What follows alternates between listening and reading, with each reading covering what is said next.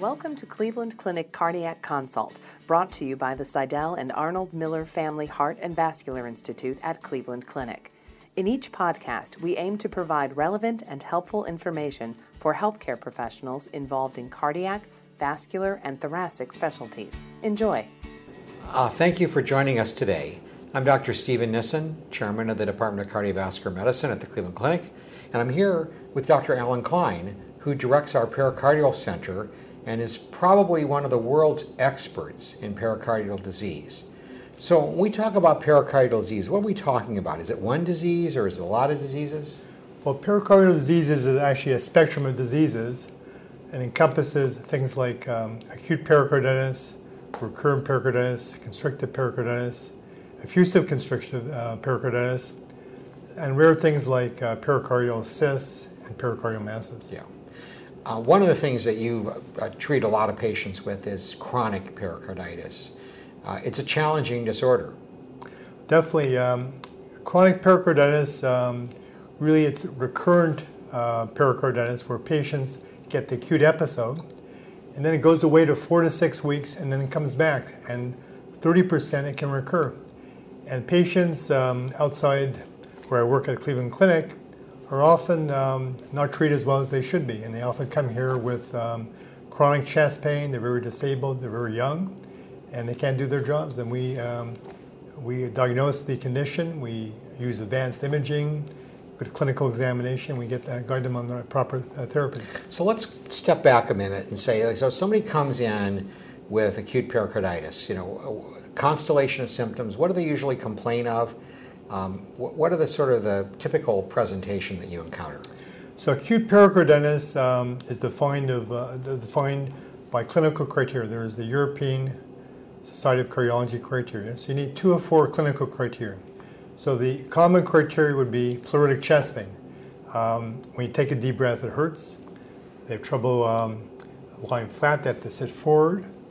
Uh, often you hear a friction rump. So that's another uh, criteria. The other thing would be on E K G, a standard E K G, you see diffuse S T elevation and P R depression. And the final thing would be a, uh, a new or worsening pericardial effusion. So you need two or four uh, criteria. Then you throw in some of the, um, the inflammatory biomarkers, C R P or ultrasensitive C R P or sed rate. And finally, the exciting thing is advanced imaging, such as um, echo or, or M R I. So you need two or four criteria, and, um, uh, and they, they're diagnosed with acute pericarditis. So what, what are the causes, and why, why do people get this disorder? So acute pericarditis um, is caused by several things. Depends on whether you live in the Western world or the developing world. In the Western world, uh, the most common thing would be a, simple as a viral syndrome. You get the flu and you get pericarditis. If you live in India or China, uh, tuberculosis may, may be very common.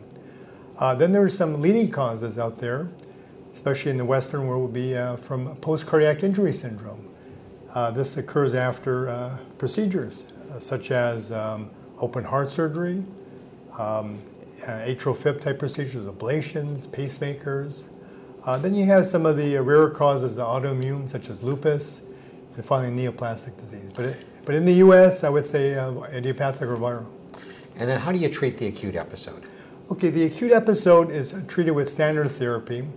Um, that includes N SAIDs as first line, uh, such as ibuprofen, um, and then you throw in uh, colchicine for more resistant cases.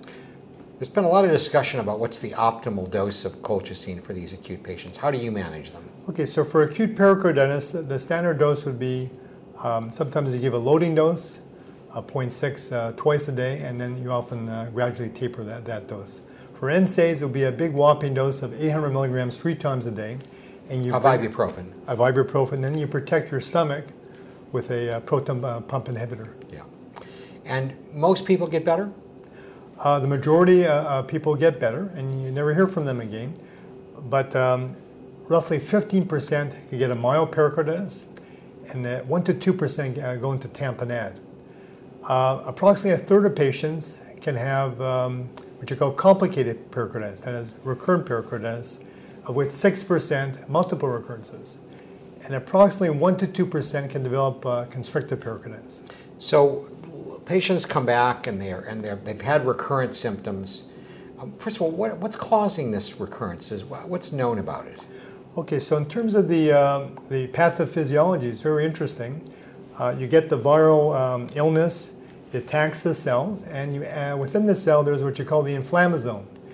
Uh, so the inflammasome uh, produces um, inflammatory biomarkers such as interleukin, and you get this mass release of interleukins, and that's why in terms of precision medicine, there are some drugs that block the interleukins. And we're going to get to that because I think that's probably an emerging area. Definitely. So you don't go to those drugs right away. I assume you, you use some more standardized therapy. What's the, what's the initial approach like? Okay, so there's different uh, stepwise approach. So there, um, a first-line therapy um, would be for, let's say, acute or recurrent, they're very similar, would be an N SAID plus colchicine. Uh, and acute, you probably um, treat for less than three months. For recurrent, it's more than three months. Um, and then you often um, tell them to not, not exercise, especially uh, athletes. You say for three to six months you shouldn't exercise, want to keep the heart rate less than one hundred. Why is that? Because that exercise will um, put an increased strain on the, on the pericardium. Uh, can you imagine a faster or stronger uh, heart or a, a better ejection fraction? The pericardium will be tugged passively and it will irritate the um, Cause, cause chest pain. So we tell them not to exercise. Second line would be a, a low-dose um, steroid. What kind of doses are you talking okay, about? Okay, so it's zero point five milligrams per kilogram uh, per day. So roughly that translates uh, to forty milligrams of prednisone. And if you give the prednisone, um, we avoid what you call the yo-yo effect. Yo-yo effect means that you give the dose and you stop, you drop it right away within a week. That's going to cause recurrence. So if we give prednisone forty milligrams, we taper very slowly. Uh, over many months, we follow inflammatory markers. Third line would be some of the um, interesting things, such as um, Imuran or azathioprine or anakinra, which is an interleukin blocker. And fourth line would be uh, actually surgery, and we do a fair number of surgeries, pericardiectomy for the, for the recurrent pericarditis. Um, even without constriction? Even without constriction. At the Cleveland Clinic, we're doing roughly uh, two a month of patients that come. Um, for very intractable, chronic, steroid-dependent recurrent pericarditis. And actually, we have somebody this week that came all the way from South Africa. She could have gone anywhere, and she uh, opted to come here for, for the surgery. How long do you wait before you pull the trigger on these uh, more advanced therapies? Well, um, that's a good question. Um, often these are, as I mentioned, fairly young people, very active. They can be marathon runners, uh, do tri- do triathlons, and they're very limited, with, uh, very disabled with this uh, thing. So after three to four years of trying the med- medicine route, I often bring up surgery. Um, sometimes they may opt for surgery for, for other reasons as well. So these uh, uh, inflammasome uh, uh, um, therapies, uh, is there anything new on the horizon? I know we, uh, canakinumab has been developed for for uh, coronary disease. Is it also useful for pericarditis? Right, so the, the interleukin blockers, uh, there are several of them out there. Um, they're often approved for uh, non-cardiac indications currently. So the ones that's, that's very popular now, that's still uh, not F D A approved for uh, pericarditis, is anakinra. Yeah. Uh, that's an interleukin uh, receptor uh, blocker. Uh, it's given once a day, and you have very dramatic results. There's been one major trial from Europe called the AIRTRIP trial, that shows uh, a dramatic reduction of recurrences.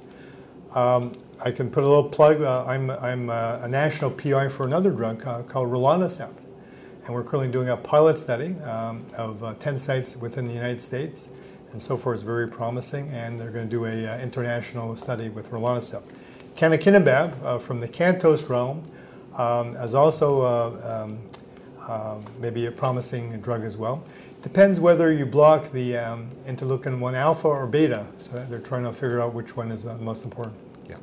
Well, it sounds like there's been some progress. Very difficult, challenging patients. Uh, I really appreciate your bringing us up to speed on the latest in treatment of pericarditis. Thank you. Well, thanks. Thank you very much. Thank you for listening. We hope you enjoyed the podcast. We welcome your comments and feedback. Please contact us at heart at c c f dot org. Like what you heard? Please subscribe and share the link on iTunes.